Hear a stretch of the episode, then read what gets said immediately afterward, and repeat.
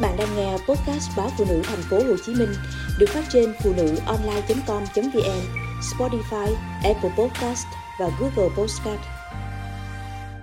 Vì sao phải dọn nhà đón Tết?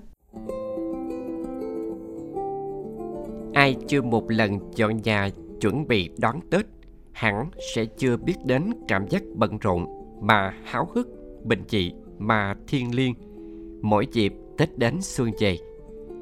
Chính tôi cũng như chiếc bao người bước vào Tết Nguyên Đán cổ truyền của dân tộc là thế.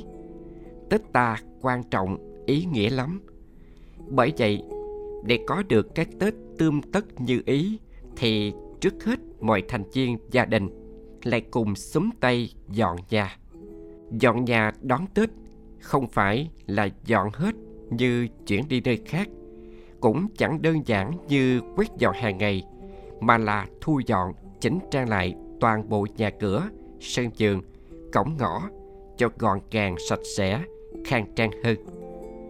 Chẳng ai bảo ai, nhưng dọn nhà đón Tết đã trở thành công việc thường niên vào mỗi dịp cuối năm. Và dường như đây đã trở thành thói quen, phong tục, mang nét đẹp truyền thống của người Việt. Nhớ những Tết xưa, khi còn là đứa trẻ lên năm, lên mười, chừng hai mươi lăm tháng chạp, cha tôi đã sốt sắng dọn nhà chuẩn bị cho những ngày Tết Nguyên Đán cận kề. Công việc đầu tiên cha thường làm là quét màn nhện nhà, lau chùi các cánh cửa. Cha còn mua bột ve màu về tự pha để quét tường cho mới. Và công việc tỉ mẩn nhất với cha tôi mỗi lần dọn nhà cuối năm ấy là lo lau chùi, sửa soạn lại nơi bàn thờ gia tiên, bàn thờ cho chu đáo. Vẻ cẩn trọng và thành kính hiện rõ trên khuôn mặt cha, khiến anh em tôi xem việc dọn nhà cuối năm như một việc làm cao cả, hệ trọng. Cuối năm, phần dọn nhà anh em tôi được cha giao cho thường là nơi sân vườn, bờ rào, cổng ngõ. Người tay liềm, tay cuốc, tay chổi, cứ thế hăng hái quét tước, phát cây, xáo cỏ.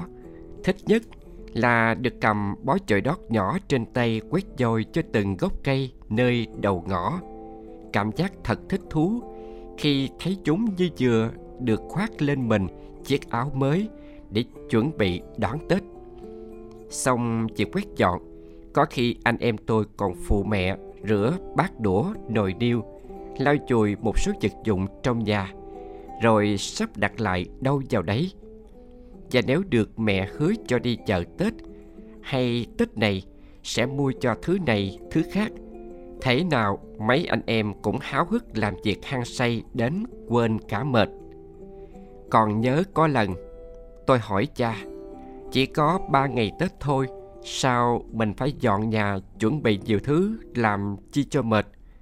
Thế rồi cha bảo, Tết mà, Tết ai cũng muốn tống tiễn cái cũ, những điều xui xẻo và hướng đến cái mới, những điều tốt đẹp hơn.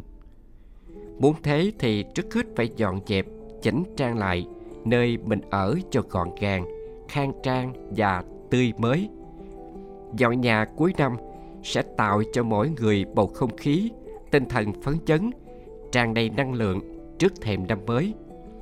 Cha còn bảo, chăm chút cho ngôi nhà, nhất là nơi bàn thờ tổ tiên mỗi dịp cuối năm đầu xuân, cũng chính là biểu hiện của lòng biết ơn, hướng về nguồn cội, gắn kết tình cảm gia đình thêm bền chặt.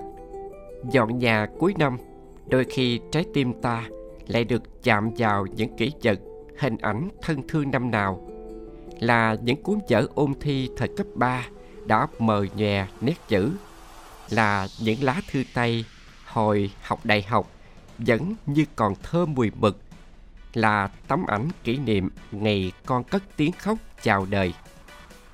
Bao kỷ niệm vẹn nguyên một thời neo đậu trong bến nhớ lại cứ thế ùa về thổn thức, để rồi ta biết quý trọng những tháng ngày đã qua, biết chắt chiu, gìn giữ những gì đang có.